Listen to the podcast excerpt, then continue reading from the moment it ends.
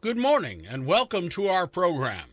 This week we meet Ross Mayfield, an investment analyst with an upbeat report on the stock market and the economy. Thanks, everyone. Um, so I'm just going to spend a little bit of time today talking through um, some of the big themes that we see in the investing world and the economy um, through the guise of this gimmick that I've created for myself every year 2024 things for 2024. So um, you know, you're a numbers guy, you, you become an analyst, and then you do stuff like this to keep yourself entertained. Um, so, well, we'll let this linger so, so I don't get in trouble. There's a disclosure page. Um, but I want to start with, with two kind of high level themes th- things we're hearing from clients, things we're, we're seeing in the news and have spent the last year, year and a half dealing with. And the first one is, is the recession that was promised last year did not happen. And in many ways, in the back half of 2023, we had somewhat of an economic renaissance. Um, but these, these are all headlines from the end of 2022. And uh, the Federal Reserve Bank of Philadelphia does a, a survey of professional forecasters. They've done it back to the 60s. And they just ask, you know, do you think a recession is going to happen in the next 12 months?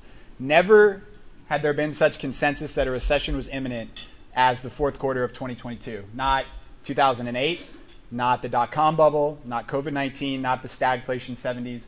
Never had professional forecasters been so confident that a recession was imminent.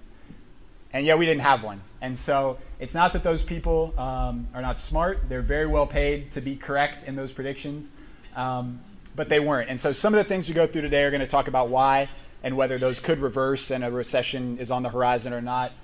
Um, but the other thing, you know, is something that I just remind folks, and it's, it's a bit hypocritical being up here giving my opinions on the economy, but um, it is very hard to get predictions like this right, big, scary ones with consistency. So the people who make these predictions, you know, Jamie Dimon is one of the most famous bankers in the country, leads the biggest bank in the country, very well respected, very smart individual, runs circles around me in, in avenues like this, and yet was wrong about his recession call. We have recessions in the U.S. We'll have more. Um, they're good about every five or six years. Um, so they're going to happen, but getting these kinds of predictions right with regularity when more often than not we're not in a recession and more often than not the market is up is very hard. So um, you can take what I say today with a grain of salt, but I would also urge you when you hear these kind of um, you know sky is falling type predictions to, to recall what happened last year. And then as we start 2024, um, something kind of kind of in the same guise as that, which is the market is back at all-time highs for people who follow this will know 2023 was a tremendous year in both stocks and bonds, um, really counter to what happened in 2022. And I think there's, there's something in our psychology that when we get back to all time highs, you feel like you're standing at the edge of a cliff, like you've, you've climbed this mountain and you're at the peak. And the reality is the market is, has gone up you know, to the tune of 10, 11% for the last century.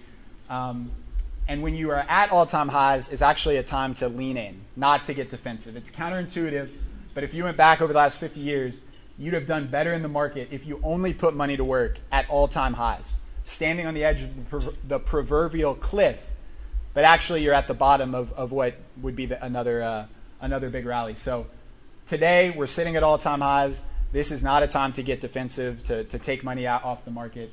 This is historically a time to lean in. Um, and I think for, for our clients, it's a message that we really hammer home because these are the times when it's good. You, you don't get all time highs in bear markets. You don't get all time highs in recessions. So this is the market confirming, you know, 2023 was a good year in the economy. The labor market is strong. A lot of the things that we're going to talk about today. But for anyone who's who's feeling like they should be getting defensive because the market finally clawed back to the all-time high that was made over two years ago, um, I would maybe urge against that instinct. So now on to my my 2024 things. Um, we're going to start with inflation because it is the thing that has driven the economy and markets over the last three years, really, um, post pandemic. And the, the number in question is the Federal Reserve, which is our central bank's 2% inflation target. Um, we got inflation data this morning. It came in a little hotter than people expected. For anyone who follows the market or can pull up CNBC on their phone, I'd be willing to bet that the market is now having a great day. Um, the reason is because when inflation spikes, as it did um, in 2021 and 2022, the Federal Reserve jumps into action. They have two jobs get people uh, working as much as possible and keep inflation in check. When they fail, uh, as they did in the past couple of years at keeping inflation in check, they raise interest rates to cool the economy down. So mortgage rates, auto loan, uh, company wants to open a factory, that rate has gone up. So it cools the economy down and it brings inflation back into check. I just said inflation came in a little hotter than expected this morning, but by my accounts, um, the battle is won. This is core PCE. This is what the Fed looks at. It's it's their preferred measure of inflation. It it's called core because it strips out food and energy, which are things they don't really have much control over. Um, and it looks at basically what do people spend on, and it's back right around two percent, right around its 30-year average. So for all intents and purposes, the battle against inflation is won. Um, it was primarily, in the first place, in my opinion, driven by stimulus, which has worked its way out of the system. So we're talking about um, the checks that people got mailed, the enhanced unemployment benefits, the kind of emergency response to the pandemic. And then what the pandemic did to supply chains. For anyone, you know, I'm sure there's some small business owners in here who can recall trying to source products, source labor in 2020 and 2021. When things are in short supply, and there's strong demand for it, and there was strong demand because people had money, um, inflation pops. Well, it's not that the pandemic or that COVID 19 has gone away, but our response to COVID 19 has basically evaporated. There's no more stimulus, um, and supply chains are pretty much back to normal. And so what you had is a very tidy spike and return to normal. Um, so, so that's inflation. So the Fed uh, will be cutting interest rates this year. Um, that is what the market wants to see. That is partially why the market rallied into year end.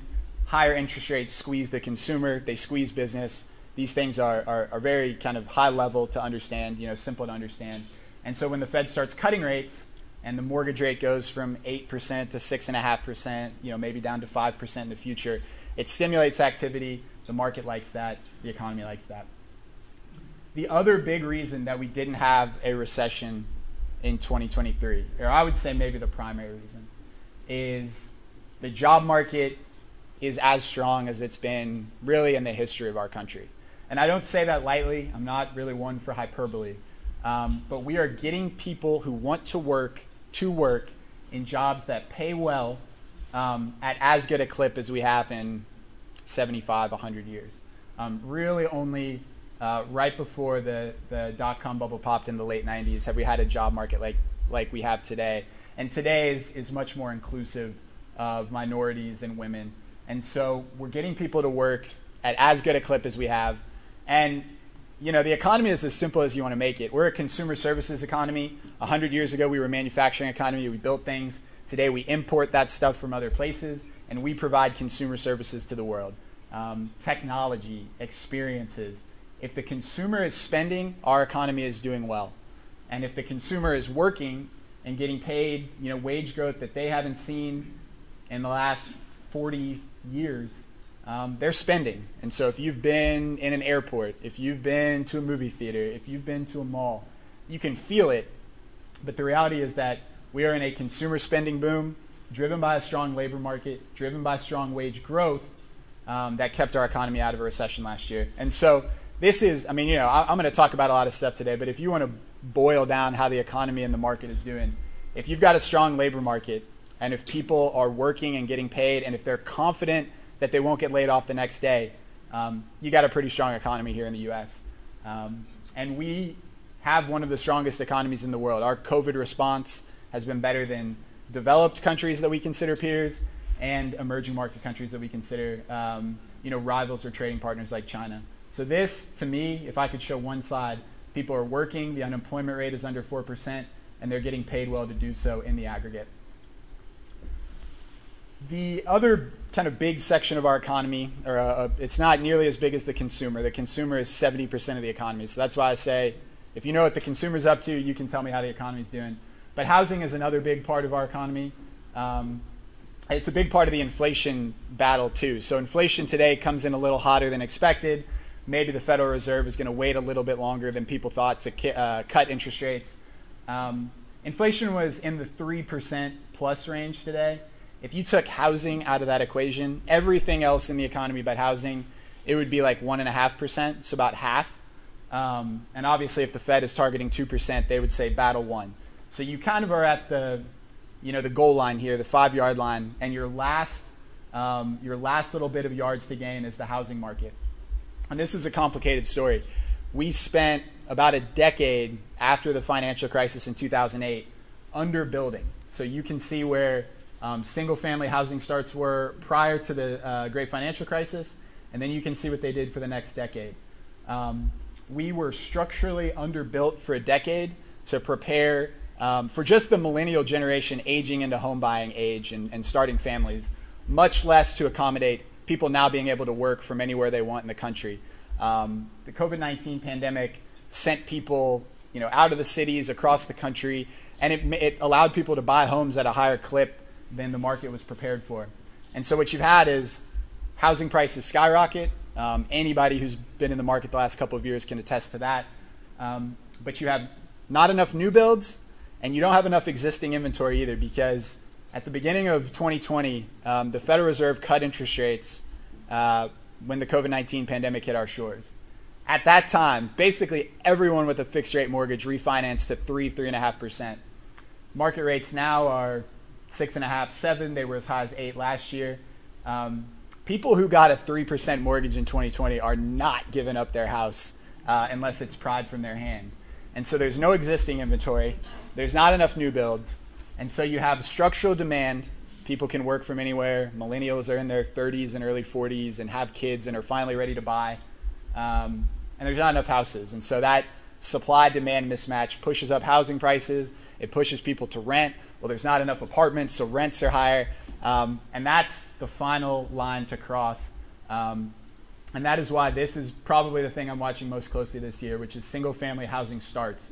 So this is kind of breaking ground, new builds. The home builders were one of the best performing sectors of the economy and the stock market last year. And it's because this thesis, right? We know we don't have enough houses. We can't force people who have existing inventory to leave. So what do we do? We have to build more houses. Home starts are starting to turn. Home builder sentiment is improving. And that is with mortgage rates, again, at six and a half, seven percent, which is a place they haven't been in 15 or 20 years. You get reprieve on mortgage rates if the Federal Reserve starts cutting rates. I think you'll see this number really take off. Um, and here again is, is what I was saying. So inflation X shelter, problem solved. Shelter inflation is only beginning to roll over. Um, and again, in the report today, was a, was a huge hindrance to inflation getting where we need it. All right, so we're hopping around. Uh, 11% is the number. That is the average return in a presidential election year for the S&P 500, which is right in line with what it's done for the last 100 years. So you do not need to worry about the stock market in a presidential election year. Um, historically, it's been just fine. Um, these are very emotional times, election years. Um, it seems that they've gotten more so. I'm not telling you how to feel about the candidates, the election, the potential policies down the pipe, but I can tell you that historically it has not paid to be out of the market in election years, and it's definitely not paid to be out of the market in presidential re-election years. Um, we have a, a, policy team at Baird who does a, a tremendous, uh, tremendous work on this topic, and they've shown that in re-election years, when the incumbent is running again, um, as President Biden is running this year, um, well, the president uh, has some tools that they can pull on to make sure that the economy does okay in an election year. You can feel about that however you want, but the stock market usually tends to like it. Um, and so there are, you know, there are reasons to, to see some stimulus on, on, on the fringes come down the pipe this, uh, this year even without that, even if that just got stopped up in Congress, election years have not been a time to get out of the market. And in fact, if you are adventurous or if you uh, if you like Warren Buffett, you know he says, um, "Be greedy when others are fearful." Two charts here. I'll, I'll, I'll explain them. On the left, we have the something called the Policy Uncertainty Index. This is a index put together by a bunch of academics um, that looks at things like newspaper headlines, that looks at divergence in forecast or prediction. So it says broadly, it's attempting to say, are things uncertain? Do they feel pretty certain? What's the policy uncertainty level? Well, I don't think it's any surprise that that spikes in an election year. You have potentially new Congress, potentially new administration in the White House. Policy uncertainty spikes. Now, the interesting thing is, what does the, the stock market do from the period where policy uncertainty spikes? When there's fear, when there's uncertainty it delivers above average returns over the next three, six, and 12 months when policy uncertainty is high. So if you are someone who likes to lean in when things are a bit dicey, this is actually the time, as I mentioned at all time highs, this is a time to be thinking about getting offensive, not defensive. When there is policy uncertainty and uncertainty around the outlook for the economy and the market and um, what's happening in DC, that has historically been a good time to invest.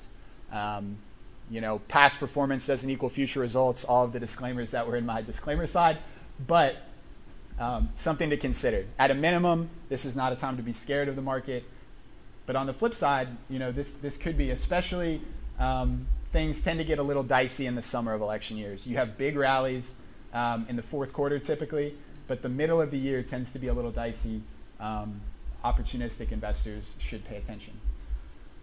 Other things kind of in the political, geopolitical um, spectrum. This is something that I think is not discussed nearly enough 13.2 million barrels a day. That is what we are pumping in crude oil in this country.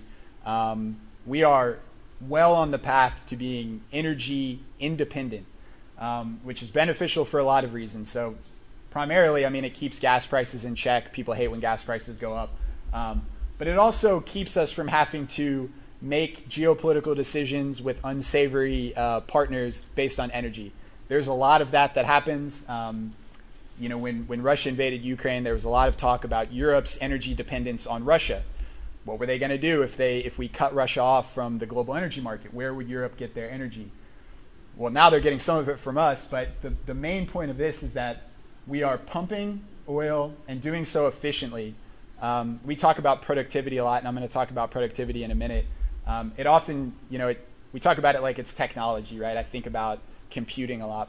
We've made some really incredible productivity enhancements in, in fracking and pumping that have allowed us to become basically an, energy independent country.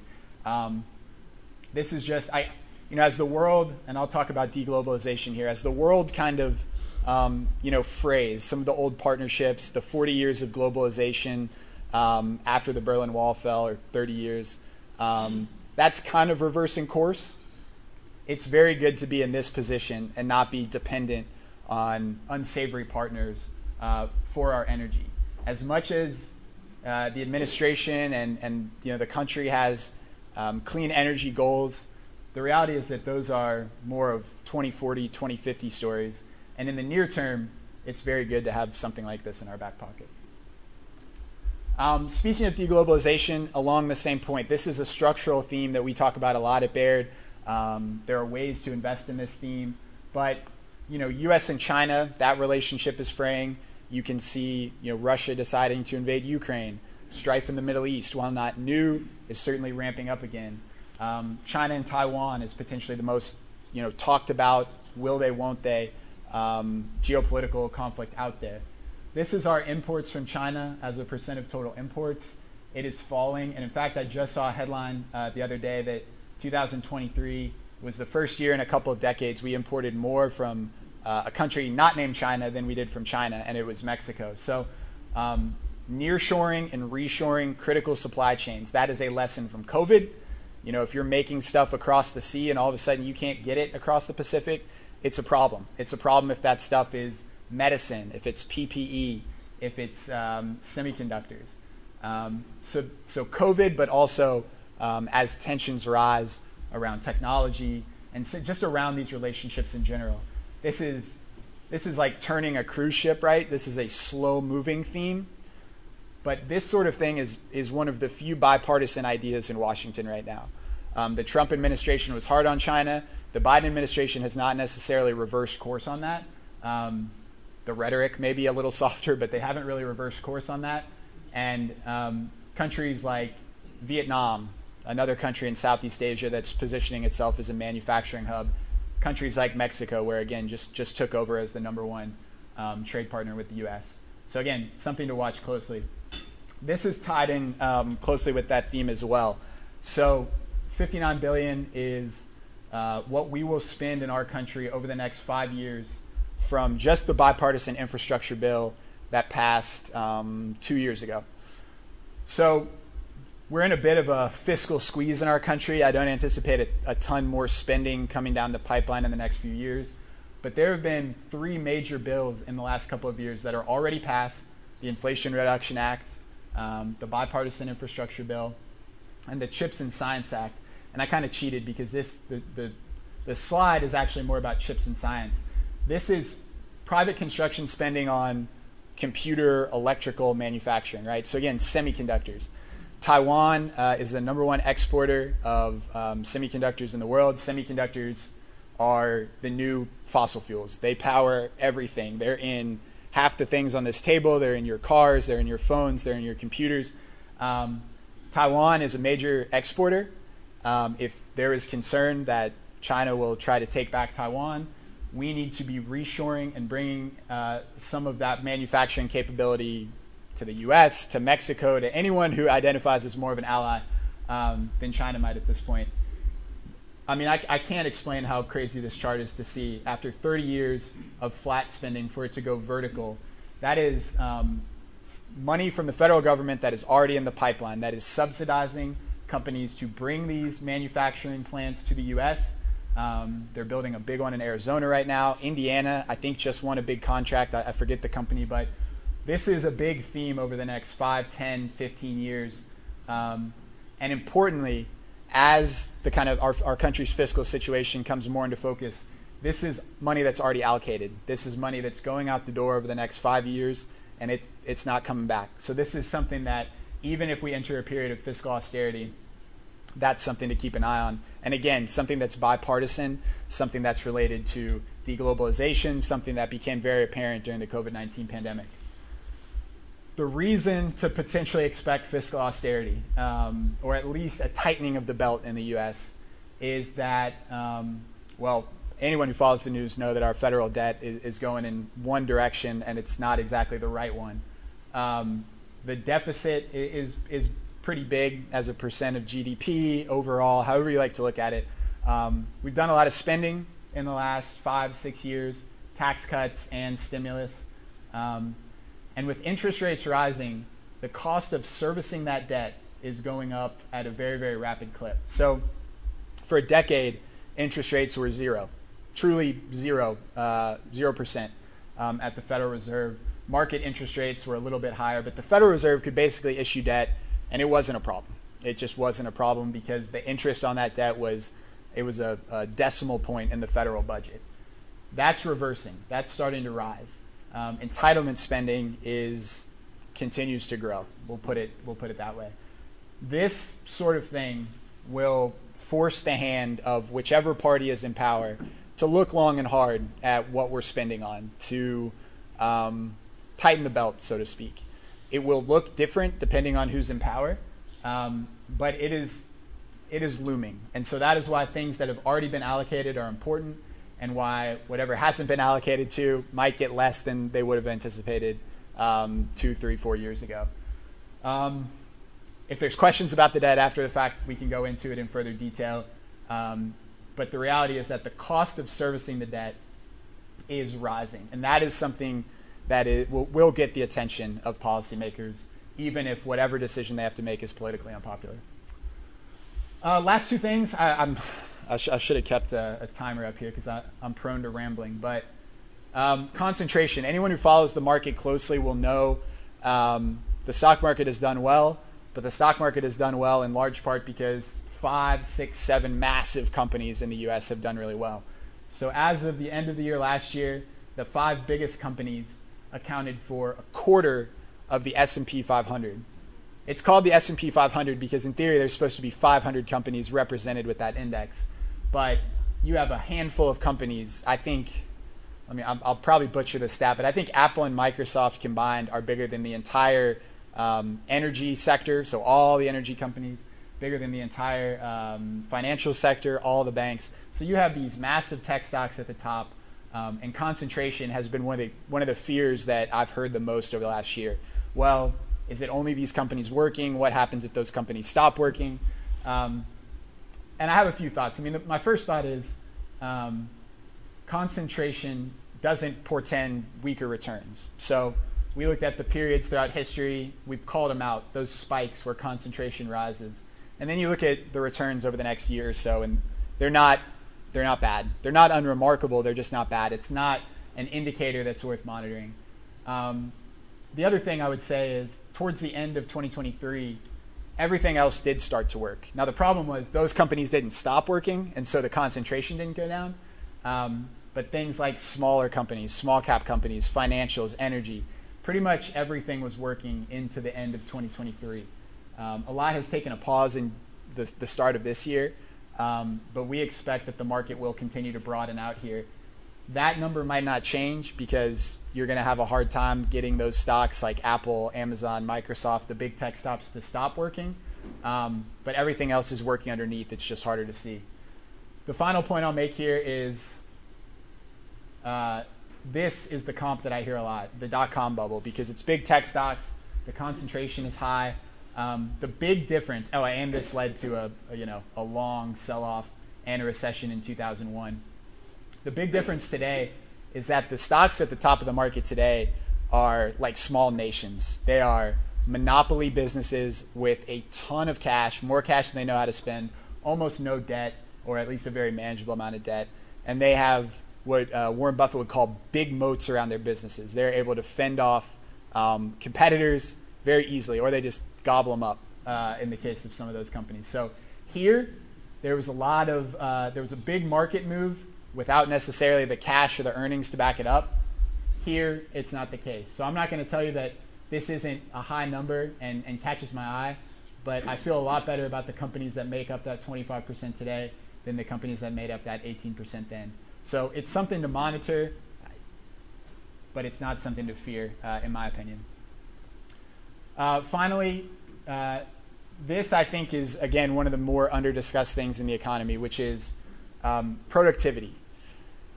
It's the secret sauce of economic growth. Is simply what do we make with how much we put in, how much we put in in the form of time, how much we put in in the form of raw materials and resources. Um, productivity over the last several quarters has been improving at a rate that we did not see um, pre-COVID. So the reason this matters is if we're going to have, you know, a shortage of labor, if we're going to struggle to find workers, um, we need the workers we have to be more productive. Um, if workers are going to get paid more, well, then we need to be able to make those workers more productive. Um, this has been a big topic of conversation around the kind of AI revolution is oh how can how can AI you know swoop in and make every every worker on the planet more productive. Um, AI has not even really been you know put out yet at Baird. Most of the AI services are blocked from our, our servers. You can't even use them if you wanted to um, because they're so new. So this is this is just good old fashioned um, productivity and efficiency enhancements whether you want to say higher interest rates caused some of these businesses to to snap out of uh, kind of a, a, stupor over the past decade, and they said they really started to take a look at what they were doing inefficiently. Um, but we are seeing an uptick in labor productivity that is, as a country that's aging, as a country that has mixed emotions on immigration, we're at, at times are facing a, you know labor shortage, and that's not going to really improve in the next 5, 10, 20 years based on our demographics. So the big question is how can we make those people who want to work more productive? I think AI is part of that story, but we're seeing it even without AI.